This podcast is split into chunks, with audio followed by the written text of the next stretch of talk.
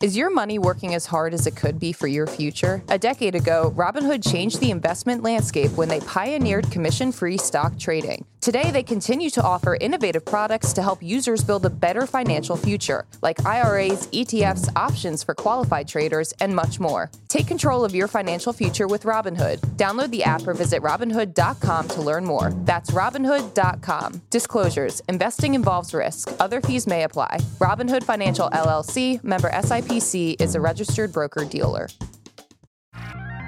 Good Morning Brew Daily Show. I'm Neil Fryman. And I'm Toby Howell. Today, China's baby bust is only accelerating. Is it time to declare a population emergency?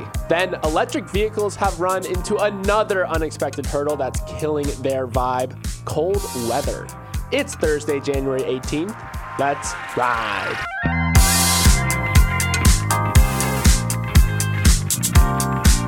All right, good luck finding a table at the No Name Saloon this weekend because the Sundance Film Festival kicks off today in Park City, Utah. Since its beginning in 1985, this festival has screened some of the most iconic movies in modern cinema, from Boyhood to Queens Boulevard. But what were the best Sundance movies of all time? After polling 500 filmmakers, critics, and industry members, the Sundance Institute released this list. I'll go from 5 down. Toby, I want your thoughts on this, okay? 5 is Memento from Christopher Nolan, the one that goes backwards to forwards. 4 is Little Miss Sunshine, a classic. 3, I'm already saying my opinions. 3 is Get Out. 2 is Quentin Tarantino's Reservoir Dogs. And number 1... very quotable, Whiplash. I think there's a little recency bias in there, first of all, because I liked Whiplash a lot, but best movie ever at Sundance. What I'm learning from this, though, is I'm not a cinephile because I've only seen 2 out of the 5 there. I've seen Get Out. Little Miss Sunshine I saw a long time ago, so I'm not going to say that I've seen that. So this is just telling me that I have homework to do, and it's cold out. Let's go to Sundance next year. It seems like an absolute blast. My roommate is there, and I was very jealous. He's buying tickets. You get to see 10 movies while you're there, that's a lot of movies.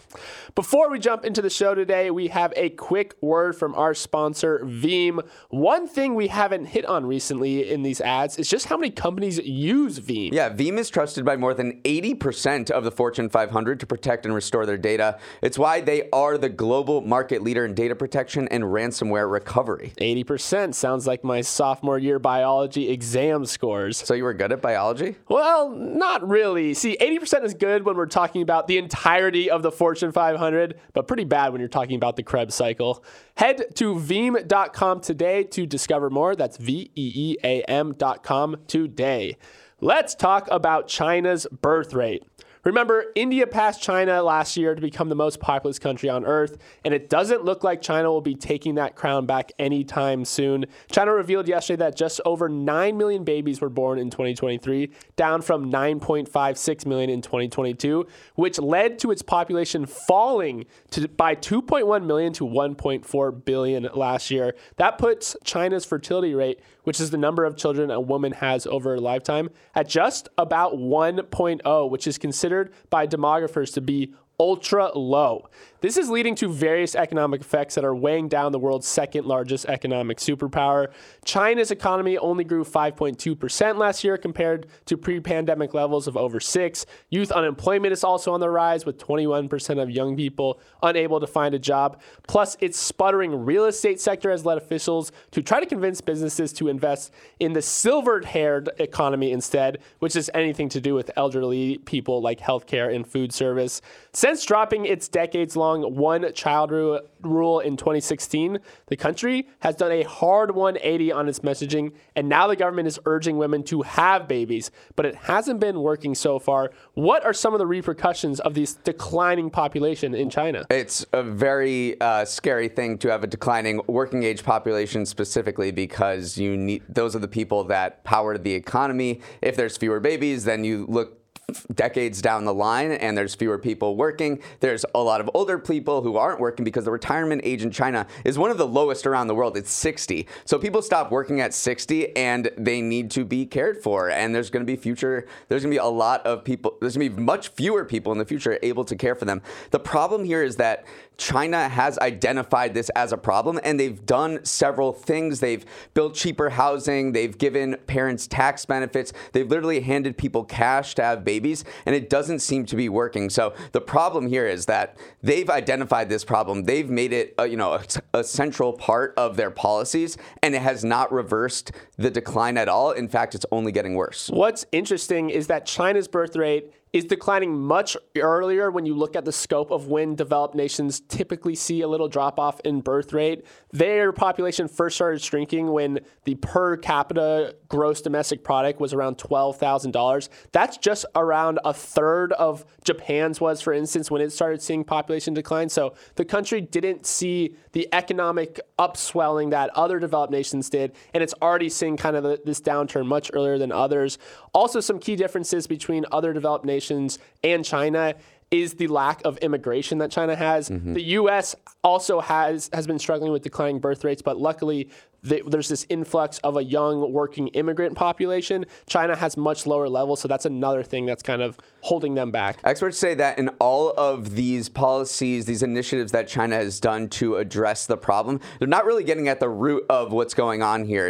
It is an economic issue, but also women just feel like when they enter into these marriages, they are trapped, and there's just widespread gender inequality. I mean, just look at the divorce cases. So this guy at Indiana University did an analysis of about 150,000 court rulings on divorce cases. He found that in around 80% of the petitions filed by women for a divorce, they were denied by a judge on the first try. So there's this widespread gender inequality going on, and women are just like, I'm not entering into this partnership right now where I can't get out, and basically the entire administrative state is balanced against me. Right. There's also just not much countries can do once a birth rate starts to fall.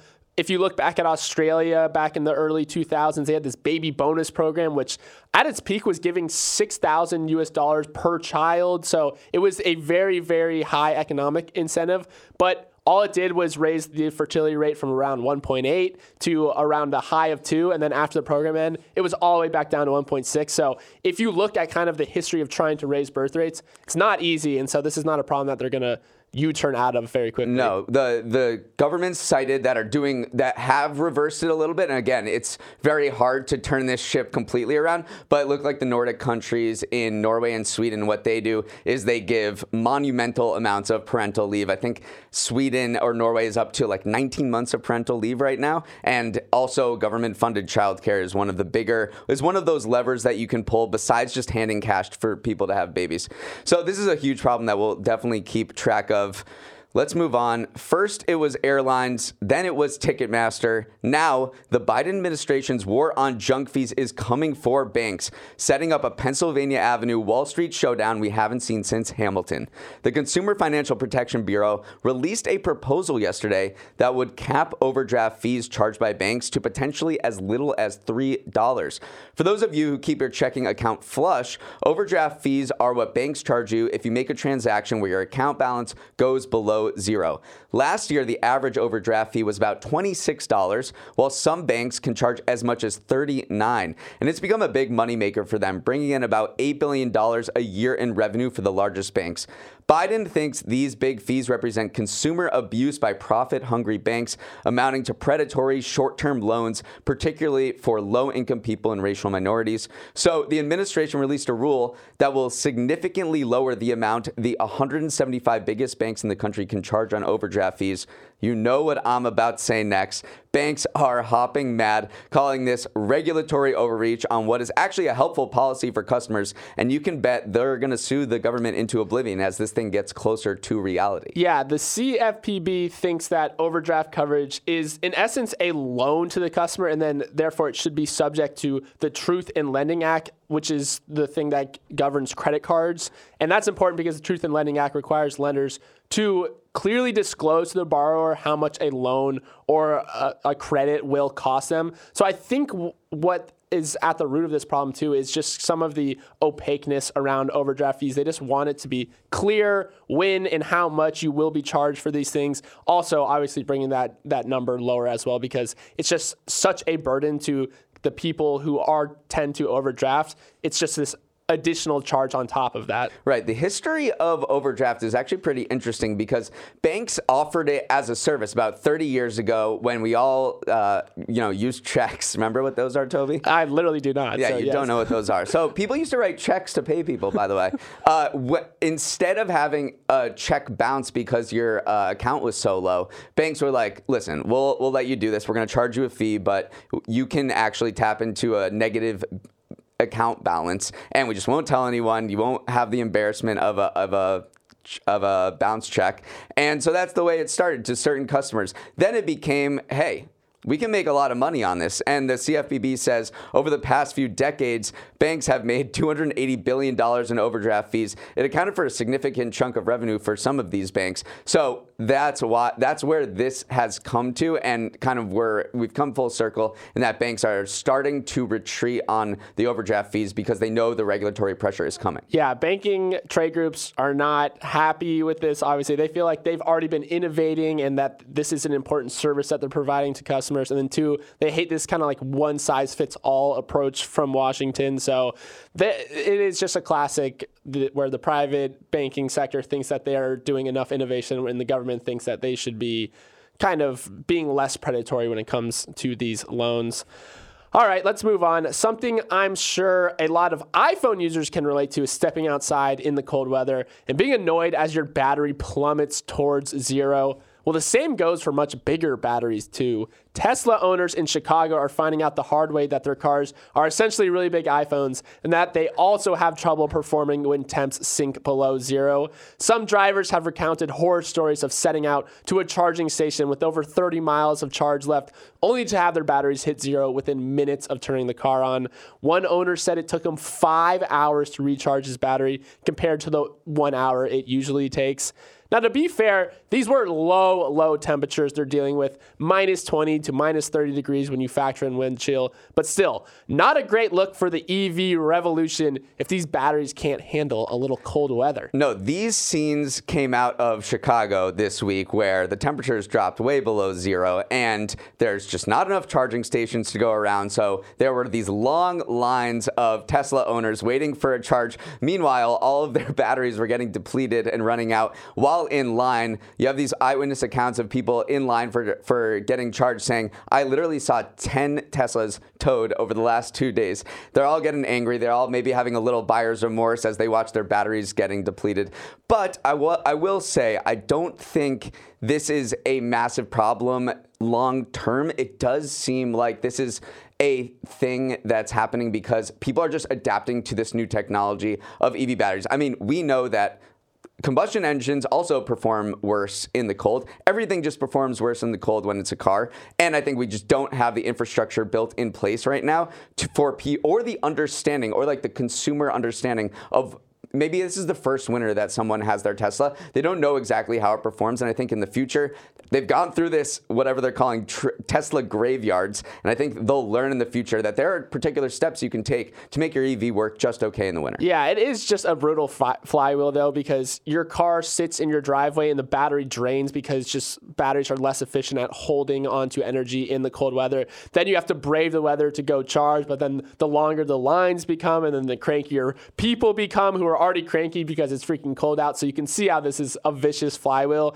Here's another thing. I don't want to pick on Tesla specifically, but some people were telling stories about how their handles, you know how the Tesla handles are embedded in the car? I do not know how to open them. I know. So they were literally chiseling them out because they were frozen solid. So there's all these just unexpected consequences.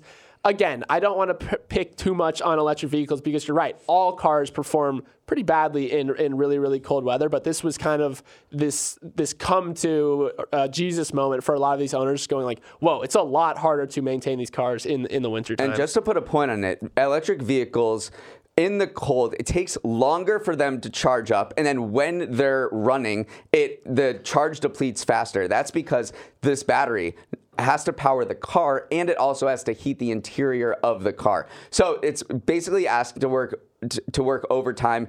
Internal combustion engines, gas-powered cars can tap into the heat of the motor. That helps heat the interior of the car. So one tip that experts say is turn down the heat on your car, on your electric vehicle, and use alternative sources of heat like the steering wheel heat or the seat warmer. Those are ways those draw less charge than just cranking the heat up when it's negative 30. News you can use. Okay, before our batteries run too low because of the freezing weather, let's take a quick break. Welcome to Neil's Numbers, our Thursday segment where I share three stats from the week's news that will leave you crying tears of wisdom. First, there's a new king on the smartphone throne, and you might have heard of this company before. For the first time in history, Apple is the largest seller of smartphones in the world, ending Samsung's 12-year run at the top of the leaderboard. Last year, iPhone shipments were up 3.7% compared to a 13.6% plunge for Samsung, giving Apple the biggest market share, around at 20% according to IDC. Look, Apple hasn't had the best start to 2024. It got banned from selling its new watches in the US, faces growing competition in China, got lapped by Microsoft in market cap, but the fact that it grew iPhone shipments in a year where Samsung and the rest of the industry saw a downturn shows that its products are still very, very popular. Yeah, it feels like a narrative violation, if you allow me to use your phrase, Neil. All we've heard about is iPhone sales are flagging. Apple's been projecting some weak sales figures, but I think we just hyperfixate on Apple and we don't pay as much attention to Samsung. And so even though it feels like Apple is falling off its throne, it actually took the throne. So a little bit of a narrative violation. I want to go back to when Samsung first got number one back 13 years ago. Let's check out the leaderboard there. And this kind of shows how fast the smartphone market goes quickly. Who do you think it dethroned as number one? The only phone I remember from the early smartphone days is the Palm Pre from Sprint, but I know that didn't do well. So. Number one is Nokia. It was Nokia, then Samsung in second. We have LG Electronics in third, ZTE, the Chinese company, in fourth, and then Research in Motion came in five. You don't know them, but you know them because they made the BlackBerry. All right. Next, imagine you've become the CEO of a company that's had sluggish sales for years, moving at the pace of a snail, hemorrhaging market share to competitors, and is trying to clean up an embarrassing scandal. What do you do to turn things around? If you're Bjorn Golden at Adidas, the first step is to give out your cell phone number to 60,000 people. A Wall Street Journal report explained how, in his first town hall meeting as CEO last year, Golden gave out his number to everyone who worked at the company, 60,000 of them, to show he was open to feedback. And that feedback came hot and heavy. For a period, he was being contacted about 200 times every week by employees who urged him to reform the company's culture. And so far, so good. Adidas, which lost nearly $800 million in the final quarter of 2022, is back on track to being profitable this year. Its shares have doubled since Golden was announced as CEO, demolishing the performance of rival Nike, which has lost value over that time period. I think this is a veteran move because it signals that you're open for business and that you're willing to talk to everyone. But I also think that the bystander effect, I don't know if I'm using that correctly, eventually comes into play where everyone thinks that everyone else is texting and calling this guy, so no one ends up doing it. So I think it sends a good message, even though maybe he's not getting as many messages a little further down the line. What's also intriguing about him is he came over from Puma, which is Adidas's biggest rival in Germany. He did a great job there, and then he went to Adidas, which had been struggling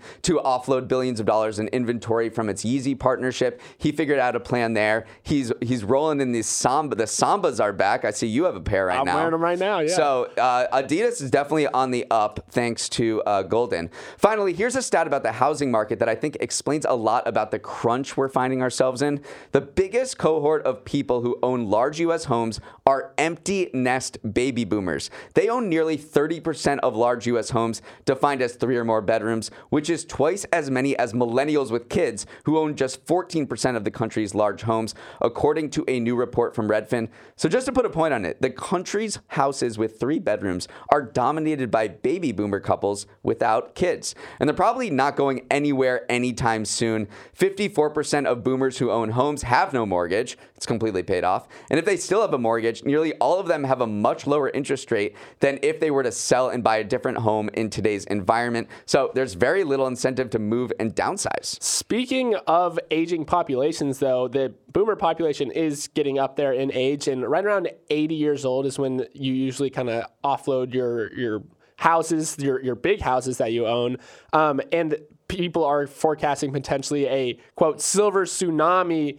of aging Americans leaving those homes up for grabs, which actually Gen Z would profit from because it kind of skips, millennials get screwed again, unfortunately, because millennials already probably have their homes, but as boomers move out of their homes, Gen Z might be picking up a scrap. So there could be this generational shift in wealth that, of course, skips over millennials. It's one of the biggest questions in real estate right now is, what is going to happen to these homes? Is it going to be a flood? Is it going to be a massive sell-off that leads to this huge glut of supply in the market? Is it going to be more gradual? Like, what happens when boomers sell their homes is going to be the biggest question in real estate for the next decade or two. I like the term silver tsunami, so I think we're living in a silver age. Yeah. Like, someone's going to brand this the silver age. There's just a lot of elderly people walking around, and we love them. Seriously.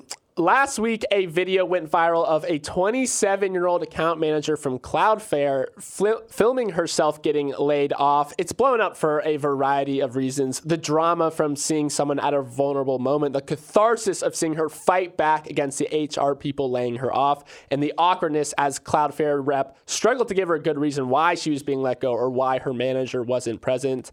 It's all combined to create this flurry of discourse around this new trend of filming yourself getting laid off. On the one hand, these videos can shed some light on the scary and opaque layoff process, which can be helpful if you're a younger person in the workforce. On the other, some things are perhaps better left off in the drafts folder, especially because future employers might not take too kindly to someone who posts sensitive meetings online. What do we make of this new trend of filming yourself at this really, really kind of scary and vulnerable moment? Yeah, it is absolutely dividing the internet. I want to say that this particular instance of this woman getting laid off by Cloudflare was not handled well by the company. Even the CEO watched the video. He said, like all of us, I mean, it's so awkward. He said, "This video is painful for me to watch. Managers should always be involved." And I think that was one of the big criticisms of what happened in this particular instance. There was no manager involved. And this woman was like, my manager, the problem here was, when you get laid off, you should at least have a signal that you're not performing well, or it shouldn't necessarily be a surprise. Like that's what I was always told, and I think this came as a massive surprise because she said the feedback she'd been getting was always positive from her manager, and then this happened, so it's going to be a surprise. She turns the camera on her because she wants to send it to her friends and family. She doesn't know what's about to happen, and it goes viral because this obviously touched a nerve. I think there are all of these videos that have been going around, day in the life, look at my cushy job. That has been the massive trend over the last couple of years on TikTok. I get up at 9, I'm going to my awesome tech job, like I have a lot of security, my company provides me meals, it's so great. And then all of a sudden the tables have turned here, we see a layoff. It's way more jarring. It's very a mysterious and awkward thing. And I think people are resonating with a lot, especially as many people have been laid off over the past year. Yeah, I saw a tweet on X that was saying that we moved from kind of the Great Resignation, which was a very big worker empowerment when they had a lot of power in the workplace, to now we're in this great documentation where companies now should plan and expect a certain amount of their employees when they get laid off to post their experiences on social media, which again, it can be a good thing because more accountability around these processes is good, especially if they are relatively inhumane like we saw in this video. But then my mind immediately goes to Better.com, who conducted those mass layoffs over Zoom. So it is good we're getting accountability. But again, like some things probably shouldn't be posted publicly online. And I do think that it makes employers a little nervous if you are constantly setting up that hidden camera and monitoring what's going on. Again, this is why there's a discourse, though, because it's an interesting debate about whether she is more employable after this happened. Right. What HR experts do say is don't do this specifically if you want to get your severance, because the company can go after you for non-disparagement clauses. So they say wait till you've collected them money and then post it if that's something you want to do. But they say don't necessarily do this because they'll go after you, especially as this happens more and more often. Finally, New Orleans is known for a lot of things. Its music scene, above ground cemeteries, getting drunk in the middle of the day for absolutely no reason. One thing it's not known for is its chicken wings, which is why it's so perplexing that New Orleans wings have become mega popular in China. According to the Wall Street Journal, KFC China sells 480 million New Orleans-style wings each year, amounting to more than $100 million in annual sales. They've found on the menus of many other restaurants in the country and are a staple of barbecue grills and at street-side stalls. But They have nothing to do with New Orleans. They are claimed to have been invented by KFC China about 20 years ago. And if you actually go to the Big Easy, you'll have a much easier time finding beignets than anything that resembles these wings. The spice rub typically contains a sweetener, sugar, honey, garlic powder, onion powder, vegetable oil, and a dash of spice such as chili powder. So more of a sweet and spicy vibe, not exactly this Cajun heavy flavor New Orleans is known for. So this seems to be an example of very smart branding by KFC China, conjuring this exotic image of New Orleans for its customers. It's so funny how these kind of regional misnomers occur. Some of the more famous ones is Hawaiian pizza is actually invented in Canada. Philadelphia cream cheese hails from New York, not Philadelphia. Sweden also says it's well-known dish. Swedish meatballs came over from Turkey. So this is not a new phenomenon. And I'm not hating the player or the game here, because I do think, like, if you look at General Tso's chicken, that is something that maybe had its origins originally in China, but the concoction that we eat in the U.S. is absolutely a U.S.-made concoction. So I got no problem with people kind of naming stuff in order to, as a branding exercise. And New Orleans chicken wings, I would eat that too. I actually really do want to eat these things. Yeah, they seem fine. I don't think they're incredible, but they seem like it seems like a normal spice rub to put on a chicken wing. People were mad that they made up like New Orleans style wings, but someone in the comment section of this Wall Street Journal article said, aren't all recipes made up at one point or another? So like really, there is no such thing as stealing a recipe or stealing kind of a branding, because all recipes at one point or another were made up somewhere. So I'm going to take that stance. But it is a little confusing to people, because there are stories of people going to New Orleans being like, can't wait to get these wings. And then they look at New Orleans, and if you order wings, they're just like buffalo wings from anywhere else, because it's not exactly what New Orleans is known for. But if you had a choice, if you're a restaurant and you have a choice between saying sweet and spicy chicken wings or New Orleans style spicy chicken wings, good branding. I think that is clear. All right, that is the time we have for today's show. Toby, what is our swing thought for today? Today's swing thought actually has a food theme to it, and it comes from one of the best chefs in the world, Thomas Keller. Quote, "A recipe has no soul. You as the cook must bring soul to the recipe." That goes for cooking, but also for the rest of life. Don't just go through the motions doing only exactly what is required. Put a little soul into everything that you do. I think I'm going to use that on my scrambled eggs later this morning. Okay, as always, you can write in with your thoughts on any of the topics we discussed to our email, morningbrew.com. I expect there will be some emails about that layoff video. Let's roll the credits. Emily Milliron is our editor and producer. Samantha Velez and Raymond Liu are associate producers. Uchenua Ogu is our technical director. Billy Menino is on audio. Hair and Makeup is on the phone with the Adidas CEO. Very important call. Devin Emery is our Chief Content Officer, and our show is a production of Morning Brew. Great show today, Neil. Let's run it back tomorrow.